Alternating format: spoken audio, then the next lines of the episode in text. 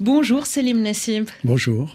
Votre roman raconte le Liban, votre pays de naissance, de 1956 jusqu'en 1982, année de l'invasion israélienne de Beyrouth et des massacres dans les camps palestiniens en pleine guerre civile. Pourquoi avoir voulu revenir sur ces périodes? Ben, C'est-à-dire que j'ai vécu pas mal de ces périodes. Je suis né à Beyrouth. Euh, euh, j'ai voulu faire une espèce de continuité d'une, enfin, d'une vie familiale pour mon, mes personnages, pour voir comment un, enfant de 13 ans, 10 ans plus tard, c'est mai 68, ça embrase le Liban comme les autres pays du monde. Euh, 20 ans plus tard, c'est la guerre. Et le fait d'avoir comme ça la continuité en une vie, même si c'est trois grands coups de projecteur, permet de comprendre quelque chose de l'histoire du pays, en même temps sans faire directement de la politique. Parce que vous êtes né effectivement au Liban dans une famille juive, père irakien, mère syrienne, et vous déteniez la nationalité iranienne achetée alors au Shah. Et pourtant, cette nationalité libanaise qui a été refusée à votre famille, c'est votre réelle culture. Il y a quelque chose de schizophrène presque. Totalement. C'est-à-dire que je mélange un peu l'expérience que j'ai vécue et celle du, personnage de mon livre.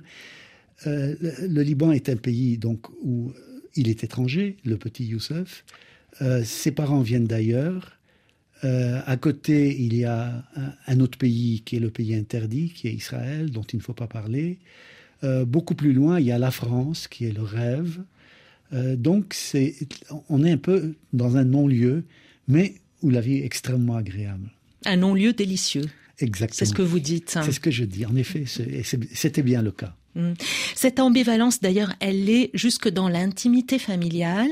Un père amoureux de la culture arabe, de la langue arabe, qui écoute Oum Kalsoum, une mère qui ne jure que par le français, et l'enfant tanguant entre les deux. Une complexité identitaire qui est peut-être aussi celle du Liban. Oui, absolument. Je crois que c'est ce n'est pas tellement euh, le fait que le héros soit juif ou qu'il ait de ses parents là. Je crois vraiment que c'est l'histoire du Liban, de ses différentes communautés. Même les, plus, les mieux installés se sentent toujours menacés. Donc on regarde à gauche et à droite et on se dit mais est-ce que ça va continuer comme ça? Est-ce que les voisins vont me tomber dessus? Euh, euh, Comprendre l'explosion du Liban, c'est partir de ce niveau d'intimité pour voir comment dans le cœur des gens quelque chose fermente et finit par bouillir et par exploser.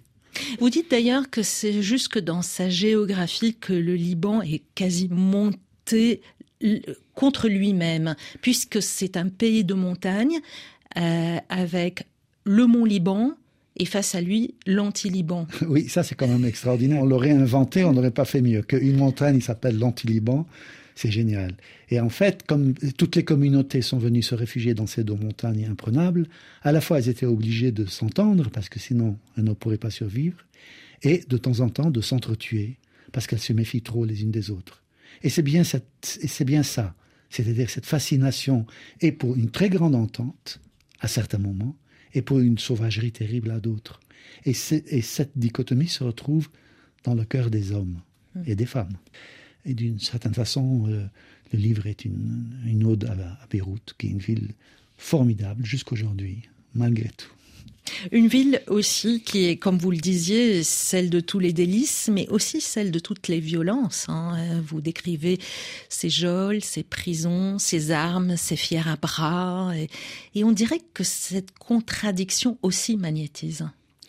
C'est tout à fait étrange, c'est-à-dire que c'est un mystère même, dans la, pire des situations, telle que le Liban malheureusement la connaît aujourd'hui, l'attraction demeure. Et cette attraction a quelque chose d'irraisonné. C'est quelque chose qui est plus dans le ventre que dans la tête. Il n'y a pas un, une personne qui est née au Liban et qui s'en va, même depuis 10 ans, depuis 20 ans, on ne sent pas qu'il y a un endroit où il est attaché, mais pas comme, pas comme une nostalgie bête, mais comme quelque chose qui est, euh, qu'on qu vit dans ce pays qu'on ne peut pas, qu'on ne retrouve pas ailleurs. Voilà. Beyrouth te suivra jusqu'à ton dernier souffle. C'est ce que vous écrivez, c'est ce qu'on vous dit au Liban. C'est ce qu'on dit aux héros au Liban quand ils décident de s'installer en France. C'est effectivement ça. C'est effectivement ça. Et ça a l'air d'être une, ça a l'air d'être une métaphore, mais par exemple, moi je vis en France depuis euh, des décennies, et pourtant tout ce que j'écris, la plupart des choses que j'écris concernent le Liban ou le Moyen-Orient ou la politique de cette région. Euh, on n'y échappe pas si facilement.